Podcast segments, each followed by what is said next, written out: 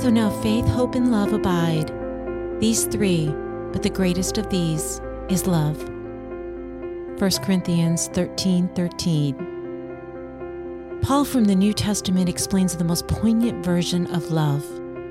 It may seem irrelevant to note this in a podcast on anxiety, but I believe it's most relevant because its need is more important than any other in our existence. When we know we are loved, when we lead with love or affirm it in others, we can tackle the most difficult life experiences, and that includes fear, anxiety, doubt, worry. I'm not suggesting loving anxiety, but refocusing our perspective towards love of life in general. Its focus is powerful when we tackle the most debilitating of illnesses.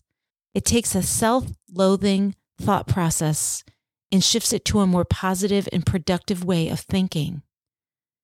Anxiety is a mental illness, but there's mental struggles in life that come from exterior influences, the world, people.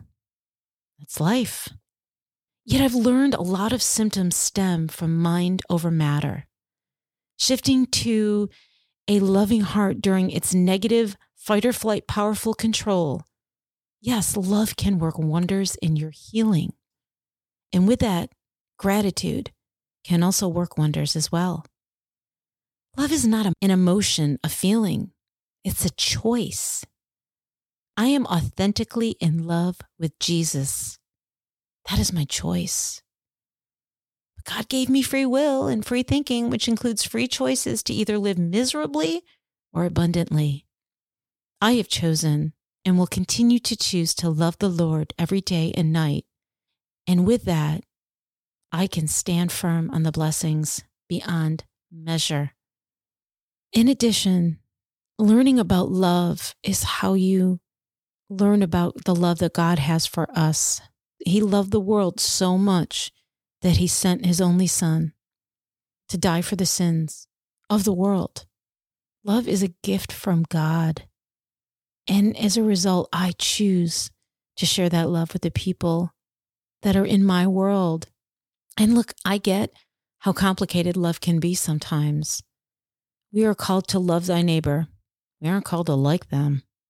but if we lead with love in our marriages, in our, our parenting, in our jobs for humans, recognizing that they're broken and that they are capable you know, I do a lot of speaking on Clubhouse, which is a audio social media format, and I moderated a Clubhouse town hall with my friend Amy Watson.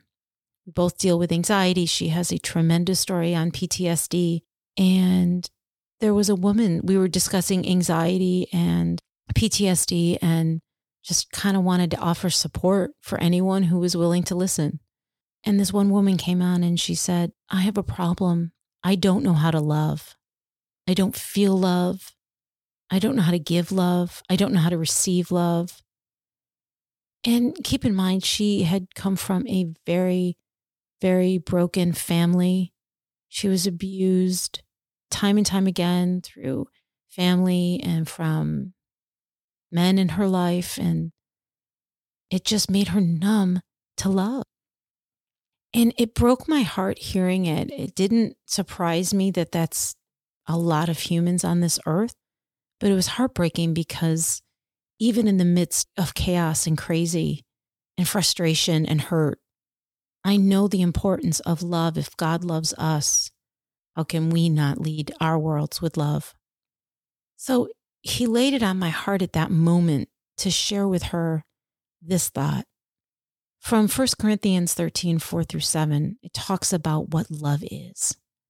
And I'm going to read that for you. And it was important that I reference that scripture here and for her because the love that God shows us, gives us, promises us, and is consistent in, not necessarily the kind of love that we are capable of. Because love is patient, love is kind, it does not envy. It does not boast. It's not proud. It does not dishonor others. It is not self seeking. It is not easily angered. It keeps no records of wrongs. Love does not delight in evil, but rejoices with the truth. It always protects. It always trusts. It always hopes. It always preserves. Again, that's 1 Corinthians 13, 4 through 7. That's, that's a lot of a compound way to understand love. But I can tell you right now, there's about four or five in there that I probably don't do well and that I'm inconsistent on. I'm proud sometimes. Of course, I've been known to dishonor others. Self seeking, who doesn't want to feel loved? Not easily angered? Have you met my husband? And I love him. But we are not capable of the perfect love of Jesus Christ. And the sooner we lower our expectations and realize that we just have to try to love and put forth love. And we are entitled to love, but to the capacity of God, no.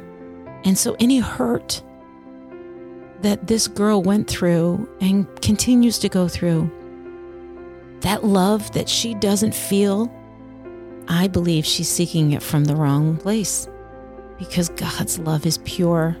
It is patient, it is kind, it doesn't envy, it doesn't boast, it's not proud, it doesn't dishonor others, it's not self seeking, it's not easily angered.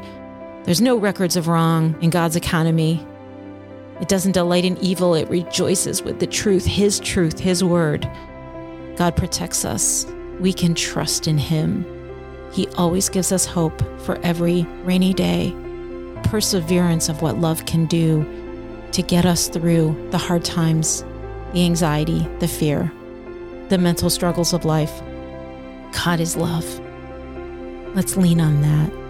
Let's end in prayer. Father God, I love you for all you have sacrificed, taught me, tested me, believed in me, and inevitably blessed me with. For that, I am forever grateful. I ask that you continue to remind me of your greatest gifts faith in my belief in you and your wonders, hope for my healing and peaceful existence, and love everlasting through me and my world. I give you this from my human place of love to the ultimate love of Jesus Christ and in his name, which is love. Amen. I wish you a happy Valentine's Day, and I'll see you here next time